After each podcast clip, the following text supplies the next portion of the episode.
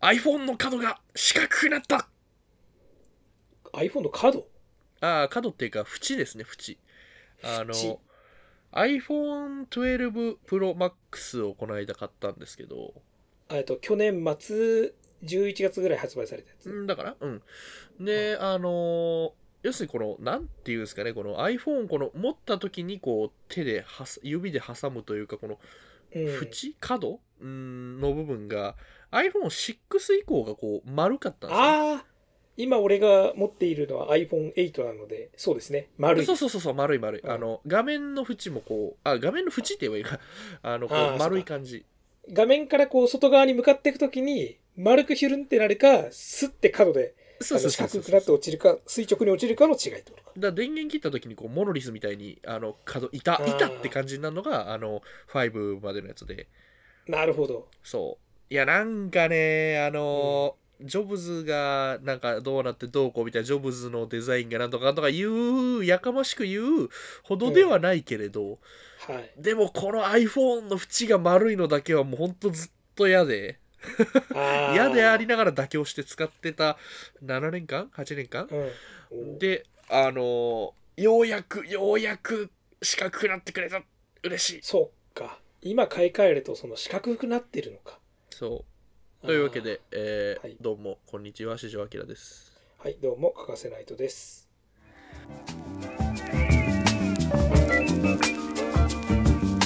Heroes, kaiju, action movies. Hopeless otaku and occasional guests talk their hearts out. This is Remocone Radio. えー今日は携帯遍歴の話ですはい、もう携帯電話の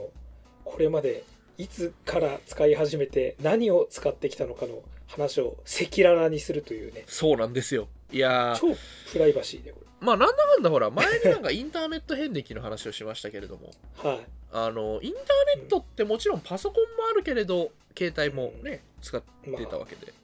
ですね携帯電話の方がより親しみがあるというかうん、ねよりパーソナルになったものですからそうそうそうそう。というわけうんで、その、で、携帯電話っつってもですね、まあもちろん iPhone も、iPhone とかスマホもいろいろ種類はあるけれど、その前の時代、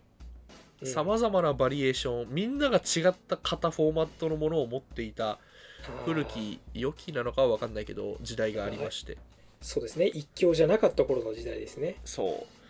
う。の頃の話をちょっと振り返ってみようかなと。い、はい、高瀬さんは、携帯最初に持ったやつは何ですか、えっ、と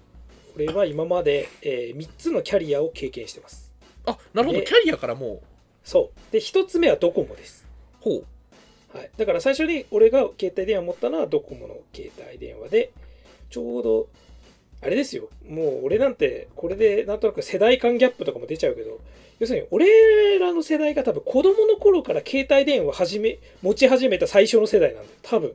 はいはいはいはい。俺らの都市的にだから塾とか行き始めてみんなああ、そうそう、小塾とか行く話中学校そう。そう、まあ、多分小学校だとちょっと早かったけど中学校ぐらいから徐々に携帯電話持ち始めた人がいて、うん、で俺もその流れで多分中学卒業タイミングぐらいで携帯電話を持ってなるほど。でそれでそれまでの俺らの人生には携帯電話がなかった今じゃもう考えられないけどねうん。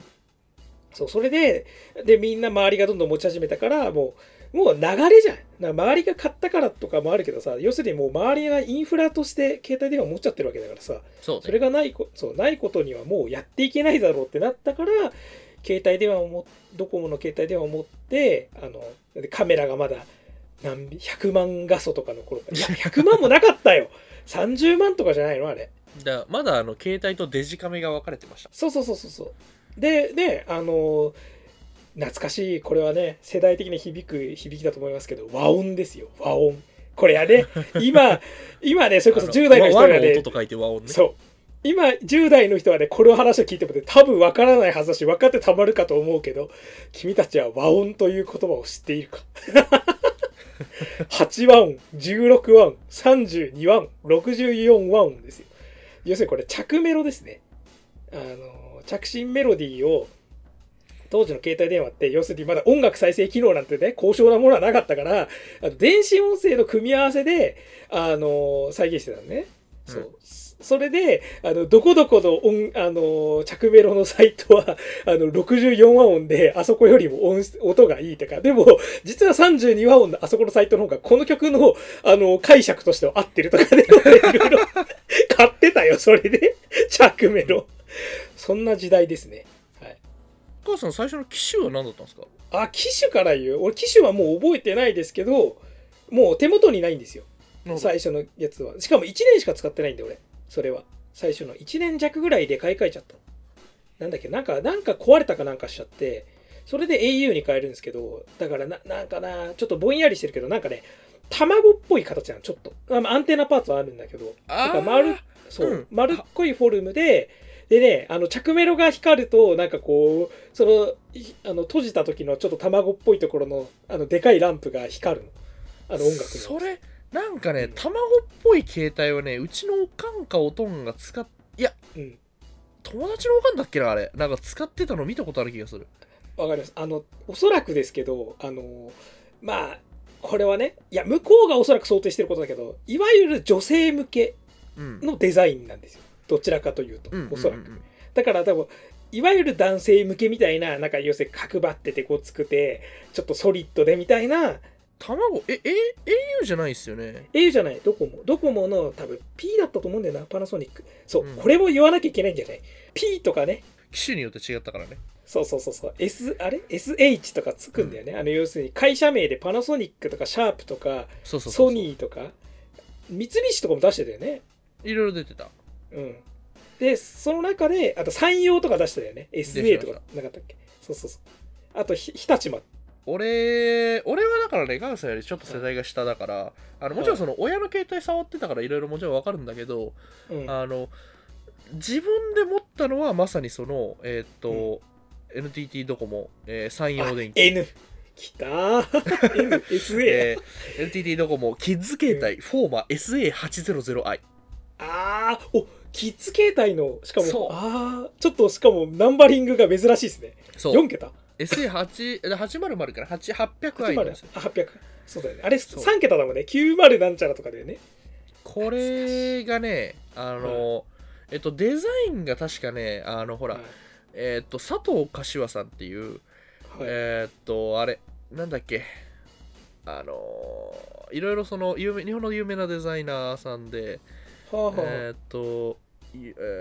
ーユニクロの海外のなんかデザインとか、あとあれほら、化粧水とかのあのスプレータイプの、なんつってたっけ俺、な 俺使ってたんだけど、名前も覚えてねえ。えーっと、なんだっけとか、なんかいろいろロゴデザインとかあーをじさゃあれいわゆてるる。デザイナーズ形態みたいなやつそうそうそうデザイナーズっぽいその子供向けの携帯でなんかツートンカラーになってて、でなんか丸っこいデザインですごい可愛かったんですけどいおあのねこれただ問題があってーはいなんかその GPS がついてるんですよねその要するに今の子サーチとかを使ってそのあー携帯の電源を切ってもあーあー監視されるんだそう電源を切ってもスリープ になってその完全電源オフと普通の電源オフが違うんですよあの、へーチャイルドスイッチみたいな感じでこれ映画とかで出てきたらいっそその携帯捨てられて踏み踏みつけられて壊されるあそうそうガシャッてや られるガンガンガンってやられる FBI にっつってそうでただこれ問題があってあの要するに電源をあの親が操作しないと完全に切れないようになってるからあもちろん俺は普通に切ってたんですけどああのまあいろいろその親モードがあるんであの要するに子供が飛行機に乗るときにはいあはいのはいこれが問題になったんですよあ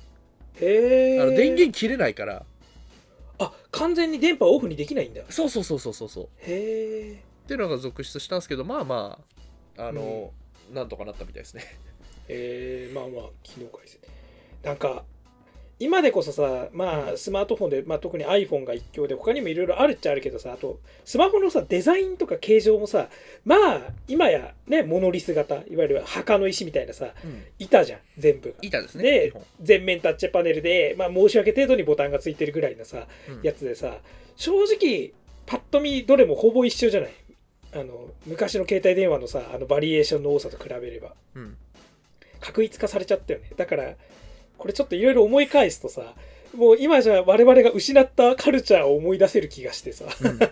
いろいろあったよねそういう独特のカルチャーとかあったあったあった困ったこととか、うん、そういやてかねあのねどうだろうこれこれを聞いてるあの、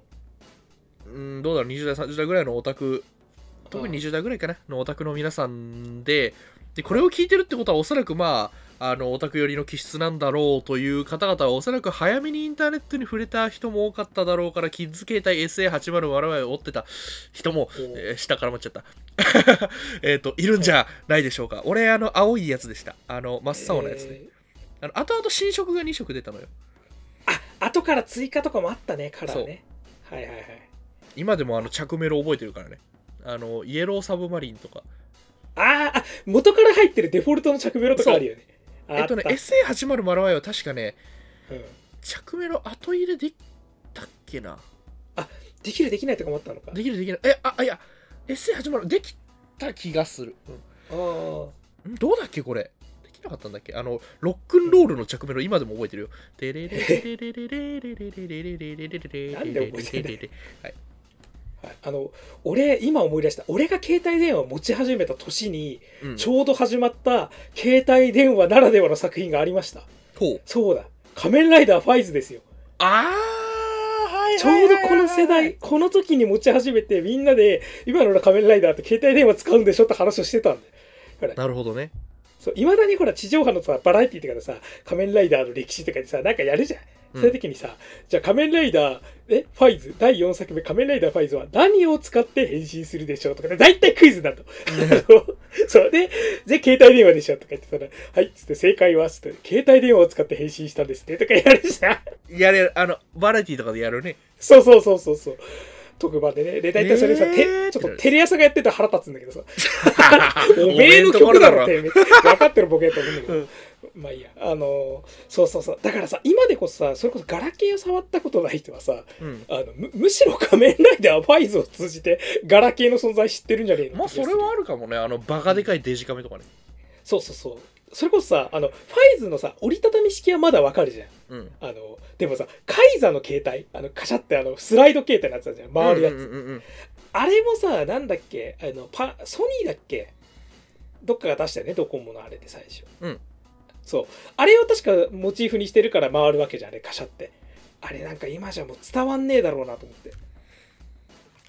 まあねだから、うん、だからほら、あ携帯電話回さ、すのもね、うんそう、いろんな開き方があったじゃん。俺さ、あの、スライドのカシャって開くやつだったもん。あの、引き出しみたいにカシャって。うん、ああったのね、まあそれも、うん、なんかそこでさあの開く部分が大体壊れるんだよねそのうちそうだよねカシャカシャしてるとそうっっていうかさカイザのさ俺携帯っていうかあのカイザ4見てて当時から疑問だったんだけど、あんな携帯ないでしょあのうん、画面がないないだって画面がそう画面が表面に出てるやつはわかるけどあの、うん内側にしか画面がないやつってじゃあ上の部分なんだよってなるじだから画面ちっちゃすぎてさ絶対使い物になんだよね、ゃんあれスマートブレイン苦情殺到あ殺到っていうかプロトタイプかうん、だからファファイズのファイズフォンだったらんもしかしたら出せたかもしれないけど、あのカイザフォンはカイザ4は無理でであそううん無理出せたっていうとあれだよねコラボモデルやたら出たよね当時あそうそうそうそうそうガンダム、ム携帯とかさあとあそうのシャ携シャー帯携帯捜査官セブンのさうん、あの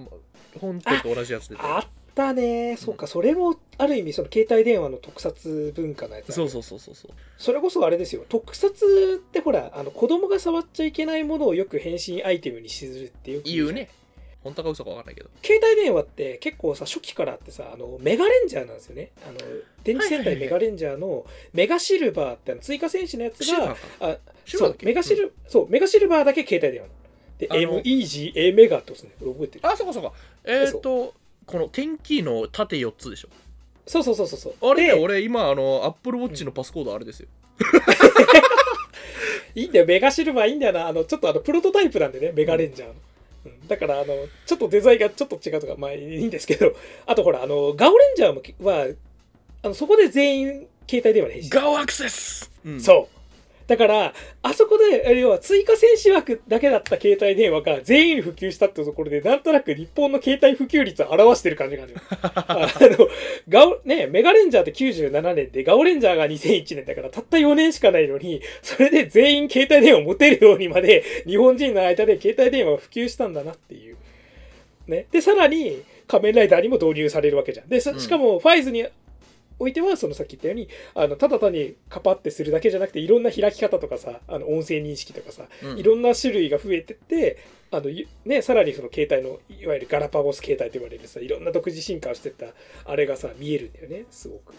そうであの、うん俺その SA800i はなんかいろいろね、はいほとんど何もつけなかったんですよあのもちろん i アプリもあのちっちゃい容量のやつなんか200何キロバイトまでしか対応してなくてはあはあはあキロバイト読めないね恐ろしいですねああの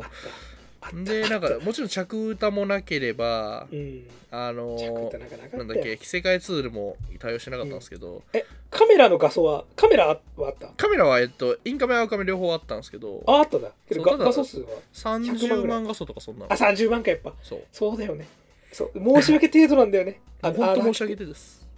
だからさよくさ俺さだからドコモのその最初の携帯買い替えた理由がまあ一番はその折りたたみのジョイントが壊れたんだけど、うんあのもう一つはあなんか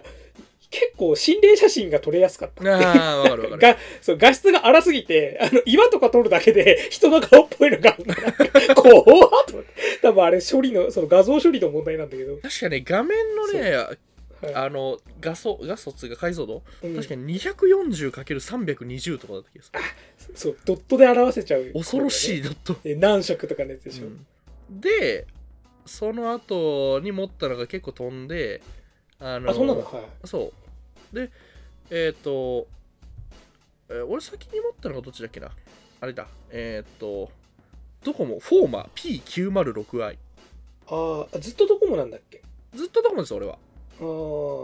ああのこっから俺はしばらくパナソニックですあ、そうなんだあ、パナソニック派になるわけだ。あ、そういうのもあったよね。そあの、俺はここのメーカーしか使わないとかあったね。うそうですうん、あったあった。パナソニックはなんでかっていうとあのビエラを当時押してたんですよビエラ携帯だったんで画像がとにかくいい、あった、そういう、あの、自社の、うんあの、製品のブランドにかこつける携帯あっかっこつけますよねた。バイオとかね。 そうそうそうそうそうそうそうそうそうそう。やってたねあね。でこれ何がいいかってあのあれなんですうんよ、うんあのパナソニックのシリーズは基本まああのちょっと違うのももちろんあるんですけど基本的に縦にも横にも開くってのが特徴で横に開くやつあった。それそうテレビでワンセグでしょ。そうワンセグ対応ですワンセグって言葉も死んだね。もう死後だね、あれね。今もあるとは思うけど。そうでワンセグ 905i まではうんえっ、と一体 905i は何があれかというとあの横向きになるんすえ 905i 横向きになるんだっけな、あなるんだなるけどあの UI、うんあの携帯の UI は縦のまんまだったんでだからテレビを見るモードとか、そう、限定的なやつでしょ、多分。だったのがあの 906i になって、えっと横向きのテレあの携帯用のメニューとかが搭載されたんであーあのより使いやすくうちの弟が確かそういう携帯持ってたわ。あの、ドコモじゃなかったけど、その横でワンセグモードになるやつ。うんあと、俺はね、多分2代目に買ったのが、その時にやっとあのメガピクセル携帯っつうのが流行って、はいはいはいあの100万画素に対応100何万120万ぐらいの画素のやつを取ってお写真が綺麗に撮れるぜってさうん今じゃなんかもう写真が綺麗に撮れるうんぬんって話さまあ iPhone で未だにやってるっちゃやってるけどさもうもう大方出揃ったところあるじゃんほぼほぼ普段使いには申し分ないぐらいでさあとは勝手にポートレートモードでどんだけいじりたいかみたいになったけどさまああの今メガピクセル携帯とか言ってたあの頃でやっとまともな写真が撮れるようになったんだ、あねと思ってうんうん、まあ昔のも味はありますけどねそう味はあるけどさもう気持ち悪いんだよなんか人の顔とかどっかでこうなんつうのあのバグってる感じがしてうんそうであとねあのその頃の携帯ですあの思い出深いといえばあのあれですよストラップあーストラップあのストラップ文化ですよガラケーってストラップすげえつけるじゃん今でスマートフォンでつけてる人もいるっちゃいると思うけどさまあ減ったじゃないかなりまあなんかストラップをわざわざつけるためのパーツとか売ってたりしますねそうそうケースとかで通してさストラップをつけたりするけどさそうそうそうそれはあるストラッそプうホーそルうついそてうるでもねあのケースをつければいいじゃんって話になるからさまあね今俺ねそれであれなんですよついてたなうんあの熊野プーさんのストラップがばっかつけてた俺なんかプーさん縛りにしてあー縛っちゃうのわかるそう、うんプーさんのあの100エーカーの森の仲間たちだけ俺ジャラジャラつけてたよあだからあのプーピグレットティがいいよとか一気にぬいぐるみを4つ5個ぐらいつけていわゆるあの昔のギャルの携帯みたいになってたもんねいやわ かるあのじゃらじゃらつけてるけどこれは自分の中でテーマがあって決めてんだからってやつですよねそうそう。で、でディズニーランド行く時かあのゲーセンかで必ずストラップを買って買うか取って帰るっていう風習があってあのストラップ付け替えてたよくでその後に買い替えたのがえっ、とあれですね、えーソニーのそれも au だったんだけど、うんあのーソニーのウォークマン携は帯、うんであこの頃にあた、ったね多分着歌フル、ね、着メロあってその次に着歌があったんですよねうんはいはいはいあの着歌はサビだけとかあのちょっと限定的な部分だけ音楽を再生できるやつで、うんね、そんな時代もあったんだけどその後着歌フルになってうん初めて音楽再生機能としてその今まで着信音としてしか使えなかったものが音楽として聴けるようになったからでその頃に MP3 プレイヤーとかも流行り始めたからあの MP3 プレイヤーと合体した携帯を買ったんだよねで今思えばあー iPhone とかの先駆けのやつえっとねあれでしょ、えー当時のソニーソニーモバイルじゃなくてそうそうそう、えーソニーエレクソソニンーエモレクソンバイルコミュニケーションズそうそうそうそうそうそ完う全なやつでそうそうにあれもしかしてそれメモリースティックデュオに対応してたデュオにも対応してたよああののメスロットがモリースティックデュオとかいう最悪のメディアねそう、でっけえん な。場所取るし。しかも他の、他のパソコンとかに入れようとすると、繋がんねえから、またそれに変なアダプターかまさなきゃいけなくて、なんだこれってなんだけど。そう、めんどくさかったな。まあでもそれで、あの、パソコンでほら、あの、で、俺その前にソニーの MP3 プレイヤー別に使ってたのよ。うんだから、あの、それと、あの、同じ、あの、アプリのまま、あの、音楽を管理できるから、うんあのそれを使っててさっき言ったスライド型の携帯なんだけど閉じると確かに画面がでかい音楽プレイヤーっぽく見えてあの携帯の外側に露出したボタンで音楽再生とか操作ができるいいっすねそうあれよかったよだから Bluetooth なんかなかったけどさまあそれはねだから俺その時にヘッドフォンとかをちょっと凝り出したの音楽 au が強かったっすねあのそうそうそうリスモとかがやっぱ早かったんでそうそうそうあれですよあのねあれでゆいのチェリーはリスモのあのあれですよ音楽サービスが始まった時のタイアップ曲ですから そうタイアップ曲覚えてるんですこういうよしちゃったんだ多分で気づいてないでしょっつってあれで絵文字がどうとか出てくるんですよあれは誰かというと au とのタイアップの曲だからですよ 俺はゆいも好きだったな あの携帯でよく聞いたよそうで、うんそこから多分あのある程度一通り使えて2年後ぐらいにあのエクシリムだっけあのデジカエメのクシリムねうんうんあれってどこのメーカーデエジカクメシリムはどこだっけなえーっとカシオじゃないっすかそれが俺のガラケーの最後かなあで買い替えた理由はあれだったのよあの iPod 買ったからなのそのー、時あなるほどそうそれがで天気になるんですねそうでソニーのソフトがで管理できないじゃん Apple の iTunes にしなきゃいけないから、だから全部 iTunes に移し替えてあの移行して全部やり直して音楽は iPod に一任させるからじゃあカメラ機能を特化させようっつってデジカメ携帯みたいなやつを買ったの確かなるほどなるほど分業させてたんですねそうそうでもそれがもう一回集合してあの最終的に iPhone になっちゃうんだけ で俺も追いつけ追い越せでその後俺 P906i から、ど、うんえードコモプライムシリーズ P01A でプライムシリーズとか名前が偉そうだ なそうプライムスマート、えーなんだっけ、なんか4つあったんですよプライムスマートプロフェッショナルみたいなのがあったかなあプロだねあーえっとであの P01A から同じく P01B これが俺の最後の、えっとガラケーでしたねガ P01B ラケー最後の時代そうだなこの辺ね、その P906i から以降が、これすごくて、あの、どあのガラケーの最後の、なんだろう、一息というか、あれで、あの、メガアプリが、メガアプリ。あの、あれですよ。本当にね、あのね、ガンダムのモビルスーツに似てますよ。あ、そうそうそうそう、まさに、そうああの、の進化の果てに変なになっちゃっそうて。あのね、マジでね、今話してるのね、ダブルゼータとかね、ニューガンダムとかね、それこそわかんないけど、ユニコーンとかあの頃の、あと、クスイとかでね。え、だからあれでしほんょとあの、いや、バイオフレームが出は、バイオフレームあれが出始める前。うん。あ、バイア、ささいや、多分ね、サイコフレーサイムコフの搭レー載ム型からあって、多分ね、スマホはあれなんですよ。小型化なんですよ。 そう。 MS の。あの、サナリーに、あの、派遣を握られちゃってから、だから、アナハイムエレクトロニクスが頑張ってた最後の時代みたいな。バイオフレームじゃない、バイバイバイオコンピューターだ。そうそうそうバイオコンピューターですねうん。はい。あー なんだこの 例え。まあ言ってあるんですそうそうそうそう進化の果てにそのそれぐらいねでこの後だからほらコスモバビロニア時代とかなっていくんだけどそうそうそうそうそう。あのでなんだあガンダムの話じゃなくて、えっとうんでそうメガアプリがすごいのがあのメガなんだろうピンなそれこそね。あのガンダム UC0079 っていううん。あのてか0079だけど、ああの要するにそのガンダムのバリバリの 3D アクションゲームへえがす携帯横持ちでね遊べたりあああとあれもうあの最後の方はそうなってたっけ携帯そうそうそうそう結構ねすごかったねあの砂の十字架愛戦士巡り合いの3章に分かれてて結構ゴリゴリの 3D アクションゲームへえ面白そうあとあのレイトン教授のベタ移植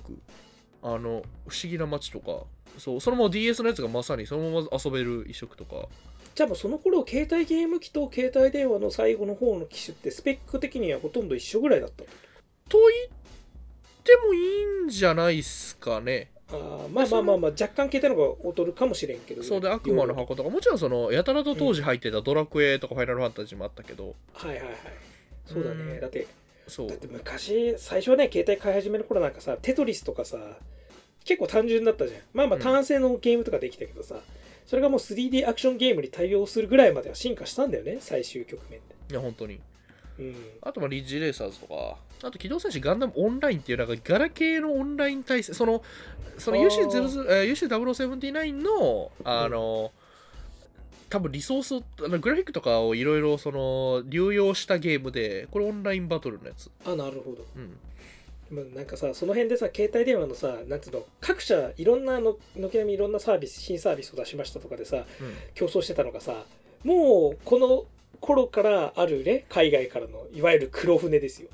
まあ によっねてさいある意味こう一元化されちゃうんでねもうこれは次からこれだってなのがもう皆さんご存知今俺らの手元にある iPhone ですよ、そういやあのね本当ね、うんなんか柄寂しいなんか懐かしむ声もあるんですけどね。で、実際そのニュー当時のニュースとか見てるとさ、うんなんかほら、あの、携帯各社はなんか対抗していますみたいなさ、そうそうそうあった最後の抵あ抗が見えるんだよね。そうしかもさぶっちゃけユーザー心理的にもちょっと抵抗なかったあった。うん俺 iPhone さ周りが結構は早い人はほらあの iPhone あれか iPhone とあの 3GS とかあの辺すりそうですね。あれが、ソフトバンクが。そうそうそうそうあの辺から持ち始めた人がいたから、うんでも iPhone とそのスマホとガラケーのなんつうのかなちょっと橋渡し期間の時にさえお前もスマホに変えたのかよみたいになってた時あったじゃん、うんうんうんちょうど今から10年ぐらい前ですけどであの時に「いやお前もスマホにしろよ値段も変わんねえんだしさそんなとか言ったらいやいや」とか言ったのにそれでさっきの話につながるんですけどあうの、ん 3GS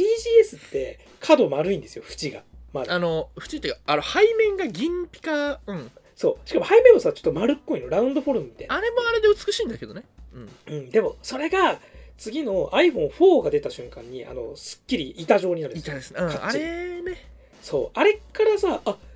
すげえかっこよくなったと思って俺うん iPhone4 買い替えて、そうそこから俺もうあの iPod も持ってたけどあのねまああの頃も iPod と iPhone と2台持ちで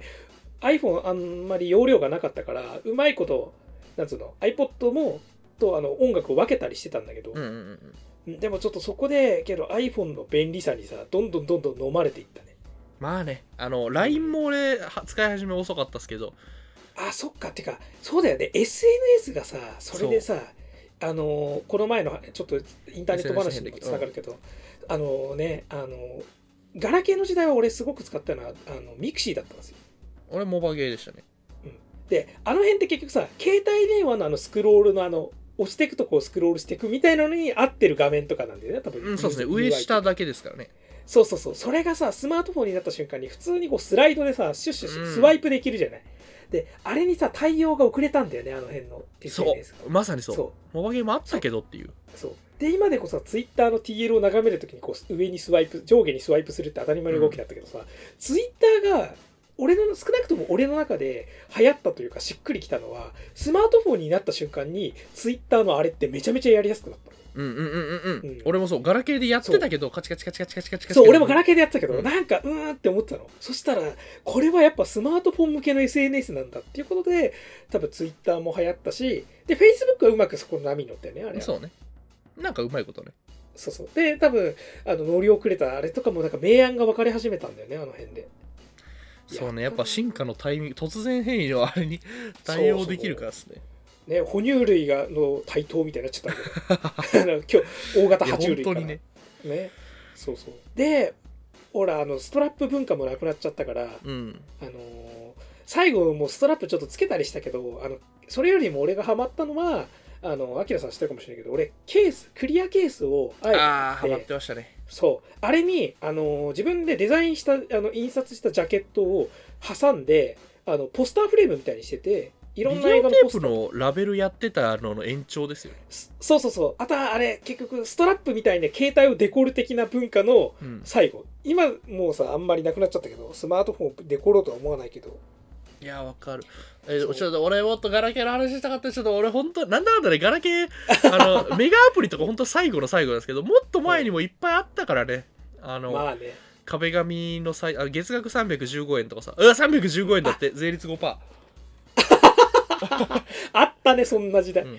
はあのぜ月額735円からちょっと悩み出すのよ700かっていう月額315円のサービスは多かった。そめっちゃ多かった。基本だったよね、そこ。で、それより安いと100、えあうのそう105 105円だのとあまあじゃあ入るかっていうねそうそう。で、315円だと、まあまあ、こここ、こことここだけでいいかなぐらいになってそうそうそうて、700とかはさすがにちょっと。で、1000とかいくのも、うんいやいやいややってた。そうういやほんとねあのあれなんだっけあれテレ朝コンプリート な、何それ知らん。えっとテレビ朝日のうんあれなんだっけテレビ朝日のそのバラエティ番組とかいろいろの、えっとうんコンテンツをガラケー用に販売してたサイトで、うんあの着ボイス とかあの着ボイスってあったね。でこのテレ朝コンプリートで仮面ライダーのもこの枠で販売されてたあーかそっらかスーパー戦隊とはたあはだテレ朝コンプリートで撮るより仮面ライダーとか戦隊の専門のサイトに行った方がバリエあのうん壁紙とかのバリエーションはあるのよあうん、俺そっちで撮ってたんだ。ただめ着目の着歌ボイスは、えっと、テレ朝の分管轄だったからそっかそっか。そうとかもう話したいんだけどその話してるとあの尺が異常に伸びちゃうんでね。でまあ、そ中の後古俺ともかあったけどね。 iPod iPod クラシックあの、うん手の中でハードディスクドライブが回る感覚が最高だっシたュイーンってね、うん鳴ってんだよ腕の中でで iPod タッチとかに行くんですけど俺ここで携帯1個挟んでてああそうえなんだっ、とその名も L06D ジョジョジョジョだね絶対ジョジョだそれジョジョスマホですねコラボモデルですああコラボ形態あったねあの背面に行くジョジョに第6部の主人公が書かれててはあはこれ特徴的なのがそもそも L06D あが特徴的なんですけどあのでかいんですよ携帯が平べったくてでかくて文庫本ぐらいある ので画文庫本もあったらやだな画面比4対3っていう、しなんでやねんあのー要するにこの電子書籍特化型なんですよこいつへえああまあ漫画を読めるようにってうあの実際かなり快適に読めたんですよ、まあ、ちょっと動作遅いけどもちろん Kindle みたいなもんかまあそうですね Kindle リーダーの走りっちゃ走りだとう思うんです、ーんそっかえでこれが要するにあの中に入ってたのは Android だったんでえうんあのここでその携帯の着せ替えツールとかに凝ってた俺はもうあうんのアイコン、あのウィジェットガジェット壁紙変えまくりカスタムしまそくうりそう、ん昔さメニュー画面とかもいろいろ変えれたもんね iPhone できなくなったからむしろ俺退化したぐらいに思ったよそこそうでうん替えに替えでだって最初の方 iPhone って壁紙黒、ま、いや iPhone はいけたのかうんえいや最初は真っ黒か真っ黒からうん、設定できるようになったんですよねあとあとあそっかそっか、うんだってアイコンのデザインとかも変えれたじゃん昔のやつって俺使ったのあガラケーはそうですよああれのできたできあたそうそうあそうそうあのメニュー画面のアイコンとかを全部そうそうで iPhone がさそれができなくなっちゃってさ、うんうんうんうんえできないのって思ったもん俺最初そんなと思ってあの今今あのほらショートカットを一回経由することによってできるけどなんか俺やだ、ああのー直接変えさせてほしいインスタとかは変えられるんですけどあそっかそっかアプリ側で対応してないと変えられないからそれちょっとだけ不満かな今まあねだからさぶっちゃけさあの、うんその頃のやっぱり携帯をいろいろ買い替えたりいろんな携帯文化とかの話をしてる方が多分スマホになってからのみんな一律になってからとまああるある話としては話せんだけどそれよりもやっぱあの多様性の時代の方が楽しかったなってのはあったよねまあそ正の直、まああの最近の話になるとあのほらもうなくなっちゃったアプリの話とか、そういうのは別にできるけどうんまあでもだってさ今ねそれこそ「エヴァンゲリオン」がね新エヴァが今度やるからさ、あのうんエヴァがさ最上映やってと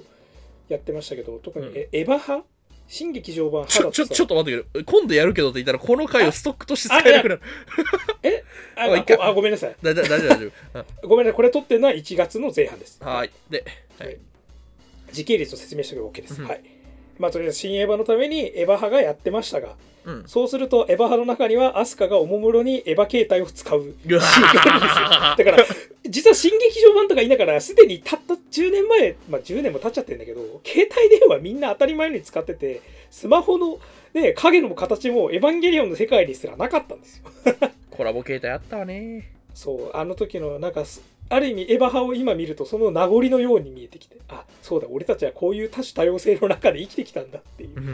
コラボ携帯ってさすごいよねなんかそのうん要するにその携帯をポンポン買い替えるっていう当時の文化もそうなんだけどやっぱり携帯ってこの相棒なわけじゃないですかうんこれは確かにだってケースとかと話が違うぜうん、なんか変なし自分が住んでる部屋をさ全部そこのそれ仕様にするぐらいのあれはあるよねきっとあったねでもそんなの、車のしかもさ携帯とかねうん、しかもさあの劇中の世界に出てきておかしくないデザインとか言うんだけどさなんかまあエヴァとかキャップ譲って分かんないけどさ宇宙世紀はきつくないですかその会社宇宙世紀はきつい ねあったよシャア専用ってつけりゃいいってもんじゃねえだろうと思うんだけどああてかその流れもその辺だよねあのいうやんシャア専用ってシャアはさシャア専用って書いてあるグッズ使われまあこれ第1回に戻っちゃった、まあまあまあねカワスさんって iPhone ってどれぐらいのペースで買い替えますもう2年に1回ですね基本は今はもうちょっと持ってるけど2年半ぐらい持ってる使ってるそうで俺はだから冒頭の話に戻って最後締めますけどけど、うん俺もだいたい基本2年に1回だったんですけど最近は結構買い替えが多いかなあのあー iPhone5S6S うんで710で 10SMAX、じゃあそこからも完全に全画面タッチパネルに10から移行してって感じか。そうっすねで、そうここからの MAX、でかいサイズに変えるようになってで11 Pro あー Max、12 Pro Max。そうだよね。スマートフォンさ、結局さ、携帯電話ってある程度小型化とかもあったじゃん。すごいちっちゃい携帯もあったのにさ、うん昔。あの、本当にほら、親指みたいなサイズの携帯とかあったじゃん。うん。親指よりかでかいけどさ。 でも、そういう携帯からさ、iPhone ってさ、むしろ大型化してるじゃん、今や。本当は安けどね、あの、でかい iPhone とかちっちゃい iPad とかなんかはっきりしてくれってのは。ああ、確かにね。うんあと俺はね、結局ね、携帯電話の時代からさ、いあのポケットに、ズボンのポケットにうん入れるっていうのが習慣ついちゃってるから、まあね。あそちょっとそ大型化されればされるほどきつくなってくるじゃん今のでもちょっと厳しいから8でも まあね。でも俺はあの L06D 徐々にもう慣れてるから。なるほどね うん。それもねあのガラケーのおかげですねまああ、れあれはガラケースジマョホえジョジョスマホ、一応スマホ。あスマホか、うんはいはいはいそんなでまあえなんだかんだね、そう、ちっちゃい携帯の方がそれいいよ。手に馴染む方が、なんか、あの、端末としてはいいんだけど、ただ、俺の場合はやっぱね、あの、サブスクで、あの、映画とかも見るし、もちろんタブレットとかでも見るんだけど、外出先でパッと見るときは、でかい画面の方がいいし、ああなるほとど本も読むし。ーうんあ本はね電子書籍とかは多分ある程度でかい画面あそうなの、や俺りやすい漫画めっちゃ読むから、これで。ああそうだねうん。まあ、家ではもちろんタブレットで読むけど。うんあとね、俺は逆に、だからここら辺でいろいろ人のね、あの精査万別も出てくるけど、俺結局俺タブレット持ってても使わねえってこと分かったからえ、全部スマートフォンで代用しちゃうから。あーあ基ー。本的にまあ電子書籍も基本的にあの要するにネットのテキスト読む感覚で見ちゃうからだからまああのそんなに苦ではないの今のところこの大きさなるほどね。うん、だからそんなに俺タブレットにいちいちこう持ち帰ってってやんねえなと思ったから、まあ、生活の感じによって変わりますよね。そのそうそうそうそう俺は結構ポンポンポンポン持ち帰るから。うん、あとはまああそれこそあと映像はテレビででかい画面でなるべく見たい派だから、あのあんまりむしろ俺サブスクで見ちゃうともったいねえと思っちゃうからあサブスクスマホで見るとだからまあそこで使い分けちゃってるからあんまりタブレットいらなくなってきて俺なんか作業用 BGM というか作業用にあのビデオ流すときはあのタブレットで横立てて流しますね。ああなるほどそうかまあそれで携帯は使えるからねそうするとまあ、うんというわけでいろいろあるなと。ありましたあそりれまでした。今があるんです みんなもあの携帯のことを思い出してあの誰にもは同意されないだろうけどこういうことあったなみたいなことがあったら「ハッシュタグリモコンラジオ」カタカナ7文字でリモコンラジオの方に投稿してね。うん、あのね、多分携帯電話の文化はね、本当にね、あの、解雇もされない、下手したらノスタルジーにすらならないぐらいみんなしれっと忘れていきそうだからさ、文化はね、何事も残してった方がいいからね。面白フラッシュも死んだしね。そうそうそうそう。チャリソーももうないし、うん。そうですよ。消えてくんですよ。跡形もなく。まだ本の方がいい、ね、本とか石板の方がいいってこういうことかっていう。いやマジでねなくなるとはそう。うんなのでねその思いをハッシュタグをつけて綴っていただければと思います はい。あ、そう、リモコンラジオのツイッターもよろしくね。そんな感じで、だらっとありがとうございました。はいお疲れ様です今回のリモコンラジオいかがだったでしょうかチャンネル登録高評価よろしくお願いしますそれでは次回もお楽しみくださいさよならさよならさよなら